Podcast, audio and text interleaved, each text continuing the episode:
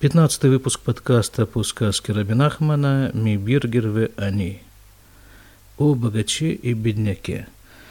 Я напомню в общих чертах содержание предыдущих выпусков. Основные герои начала этой сказки, богач и бедняк, немножко потеснились, уступив свои места своим детям. На первый план вышли сын бедняка и дочь императора. Бывший бедняк теперь стал императором. И вот основное взаимодействие в сказке идет между этими двумя персонажами. Сын богача и дочка императора. Как вы помните, сын богача, он же Машиах, он э, был изгнан собственно говоря, сначала он был изгнан, а потом уже он добровольно ушел от всех и засел где-то в пустыне, в оазисе, где есть река, где есть плодовые деревья, где есть животные, рыбы, есть чем питаться, есть что пить. И кроме того, он делал из жил подстреленных им животных струны и вот музицировал там на музыкальных инструментах. А дочь императора тем временем выкрал некий разбойник. В сказке он называется «убийца», воплощенное зло. Выкрал ее, сбежал с ней. Вообще-то она ему нужна только для того, чтобы ее продать какому-нибудь царю и на этом что-нибудь немножко заработать. После всех сюжетных сложностей, связанных с погоней, с кражей, с добыванием этой дочки императора, с прятанием этой самой дочки императора в различных источниках воды, конце концов, э, убийца, похититель и дочь императора выходят к морю, находят там какую-то лодку, садятся на нее и плывут, плывут, плывут, плывут. Здесь, естественно, шторм, буря. Лодку прибивает к какому-то пустынному берегу, там лодка разбивается, они выходят на берег, и вот где-то здесь мы и остановились. Только еще на минуточку, это был вот как раз тот самый пустынный берег – на который некоторое время назад выбрался после кораблекрушения сын богача. Вот тот самый, который живет в пустыне, в оазисе. В пустыне это жить сложно. Продолжаем. Бывам лишам. Когда они туда прибыли, убийца, похититель и дочь императора, Вагазляна Баки Бадрахим Кадаркам – וידע שכאן הוא מקום מדבר שאין מגיעים הספינות לכאן. Так вот, этот самый похититель, он же убийца, он же разбойник, он же все, что вы хотите, самое злое и недоброе, вот он был знаком с дорогами, он был вообще сведущ, как написано здесь, кадаркам, как это у них обычно принято, видимо, у разбойников – он хорошо ориентировался на местности и знал различные дороги. Ну да, им же нужно знать дороги, наверное, разбойникам, для того, чтобы знать, как подойти в нужное им место, а еще больше для того, чтобы знать, как оттуда уйти, убежать, сбежать и не быть пойманным. И вот он, будучи таким знатоком карты, он э, понял, что вот это вот место, куда, куда они выбрались, это пустыня – и это значит, что сюда не заплывают корабли. Ну, нечего кораблям делать в пустыне. Как и вообще, в общем-то, для чего нужна пустыня? Ну, максимум для того, чтобы ее перейти, если по-другому не получается добраться из одного места в другое. Как это в свое время сделали евреи после выхода из Египта.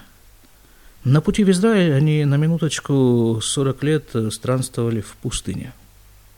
Но их целью была не пустыня, а Израиль. Так хорошо, и что с того, что вот он знал, что сюда не заплывают корабли? Вот когда, помните, вот там вот раньше, когда сын э, Биргера, сын богача, выбрался после кораблекрушения на этот берег, то там тоже было написано, он не один выбрался, все пассажиры этого корабля выбрались на этот берег, и было написано, что это был такой пустынный берег, куда не заплывают корабли, и поэтому, и поэтому они понимали, что нечего им тут особо ждать. Что вот приплывет корабль какой-нибудь, случайный корабль, забредет и э, доставит их всех э, домой. По крайней мере, вывезет из этой пустыни. Нет, на это они не рассчитывали, и поэтому разбрелись все по пустыне, каждый в свою сторону. В поисках пропитания. А пропитание, заметим вскользь на полях, у Раби Нахмана очень часто обозначает духовная пища – ведь человек не может существовать без духовной пищи точно так же, как он не может существовать и без пищи обычной материальной. И точно так же, как материальная пища, духовная пища тоже бывает, э, ну скажем так, разного качества. И очень сильно зависима от того, кто ее приготовил, эту пищу. Вот э, та пища, духовная пища, которой мы с вами сейчас занимаемся – приготовлена Раби Нахманом и его учеником Раби Натаном. Так, значит, э, что? Значит, вот те вот самые пассажиры тогда, которые вышли на берег вместе с сыном Бергера, они поняли, что сюда корабли не заплывают, и поэтому ждать возвращения и надеяться на какой-то случайный корабль нечего, они разбрелись. А что, какой вывод делает, какой вывод делает наш э, разбойник, из того, что корабли сюда не заплывают. Алькен ло я митяре кан мишум адам вейниха вельху айну в скобках айну аруцех ува такисар. Зеликан везеликан левакеш лаем охель. Так вот он говорит, что когда он понял, что корабли сюда не заплывают, то понял, что бояться ему некого. Вот разбойничий стиль мышления. Основной критерий существования – вот такое, да, интересно. Поймают, не поймают. И когда уже наверняка не поймают, ну, в пустыне, кто там его будет ловить, значит, уже можно как-то расслабиться. И разошлись они, разбойник и дочка императора. Каждый пошел, этот пошел сюда, тот пошел сюда, чтобы найти себе пищу, опять-таки написано – ну не могут они вместе искать пищу. Воплощенное зло и шхина, которая является дочкой императора. У них, так сказать, разное меню и разные способы добычи, пропитания. Вы не мина газлан, и вот тут уже пишет Раби Нахман о, нем, о ней в мужском роде, потому что вы помните, там в предыдущем выпуске он э, разбойник переодел дочку императора в мужское платье. И там было указание такое, что вот время от времени, время от времени Рабин Ахман упоминает о ней в мужском роде, э, иногда в женском. Так вот написано в мужском роде, Нитрахек, отдалился он от разбойника. Вагазляна ла бедарко, вераа, вейне, Эйна Эцлё, а разбойник шел своей дорогой, и вдруг он осмотрелся и видит, что нет ее. Он ее не видит, он ее потерял из виду. Витхил лицо к Элея и начал кричать ей «Вая и швацма». Она все это, конечно, слышала, все эти крики, но как-то она призадумалась. «Велу и шивалю» и решила, что она не будет ему отвечать. А что было вот там, в предыдущей серии – когда они прятались в ямах, он ее предупредил, что ему терять нечего, его жизнь ему недорога, и если она только пискнет, он ее тут же придушит. И мы говорили об этом, что это чистое вранье, как, в общем-то, и все, что делает разбойник, как, собственно, и сам факт его существования, это чистое вранье. Но душить он ее не будет, он же собрался ее продать какому-то царю и что-то на этом выручить. Какое тут может быть удушение –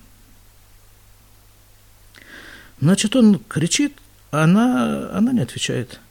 Вот, э, вот эта вот его идея, что здесь некого бояться, она с ним сыграла, ну, такую шутку не очень, не очень приятную для него, по крайней мере, а для нас, для всех наоборот. Так вот, э, он решил расслабиться и отпустить. То он, он как бы ослабил контроль, и она это почувствовала. И она мгновенно из-под контроля этого зла выскочила. А как выскочить? Из-под контроля зла. Так вот же, Раби Нахман пишет просто черным по белому. Не отвечать злу. Зло тебя кричит, призывает, давай, делай это, вот иди сюда, сейчас мы с тобой туда-сюда, там что-нибудь. А ведь можно ему просто не отвечать. Как бы, ну, нет тебя. Ведь тебя-то на самом деле нету, товарищ, зло. Так кому же я буду отвечать? Не буду. И вот она ему не отвечала, в скобках Киамра, потому что она сказала, как бы сказала себе, «Махарши Софии Иге, Шим Корути Лямали Ляшивлю», что в конце концов он меня собирается продать, ну так а зачем мне нужно ему откликаться? В имя Зор Виягия Эцли, Ашивлю Шило Шамати. А если вдруг он меня найдет, так я ему просто скажу, а я не слышала. Вот такие вот умные мысли бывают у дочки императора. Она же Шхина. Она выкарабкалась из-под его власти. Кстати, есть такая идея у мудрецов еврейских, что когда был разрушен храм и евреи были уведены в Галут, изгнание, то вместе с ними ушла в изгнание Шхина.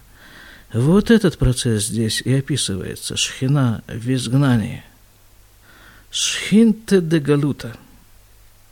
В какой-то момент Шхина понимает, что на призывы зла можно не реагировать. Дальше – если он э, ко мне все-таки меня найдет, то я скажу, что не слышала. Бифратки эйн рыцуно ляргени, тем более, что он не собирается меня убивать. Кигу, царых, лим короти, потому что он меня хочет продать. Было и Шива то, и не отвечала ему. Вальхали Алан, и шла дальше. Дочь императора шла дальше. Вот это вот тоже очень важно. Вот два слова, а настолько они важны – вот это вот шла дальше. Она не отвечала и пошла дальше. И вот в этих вот словах заключена та идея, которая в псалмах у царя Давида обозначена так. Сур мира асетов. Отклонись от зла и делай добро. Первый этап – отклониться от зла, не отвечать ему. А второй этап – делать добро. А добро вот здесь делается таким образом. Идем дальше – Вальха Леалан пошла дальше. Веу Газлян. А что же с ним действительно? С этим вот разбойником. А вот это разбойник, Мехапе, Сана, Веана, и он искал ее там и сям, Велем отца, и не нашел ее, в Аллах и он тоже пошел дальше. Он тоже пошел дальше. Аллах Леалан, Велем цаа, и не нашел ее, у Минаста Махлюгу Хаютраот. И, скорее всего, написано так, его сожрали дикие звери. Ну все, конец, потому что он, по сути, по сути, зло, представленное разбойником в этой сказке, это оболочка. А оболочка не может существовать без внутреннего наполнения. До сих пор он подпитывался ей. А теперь, когда она пропала, все, шарик лопнул. Как говорят на иврите, «Зесов шальколь кадур» – это конец каждого воздушного шарика. Ребята, я очень сильно извиняюсь, но сегодня я просто, просто по временным условиям я не успеваю больше ничего записать, потому что уже нужно бежать, бежать и бежать. Вот, так что здесь мы сегодня остановимся. Извините за такой короткий, короткий выпуск, но вот так по-другому не получается. С Божьей помощью продолжим в следующий раз. Будьте здоровы. До свидания.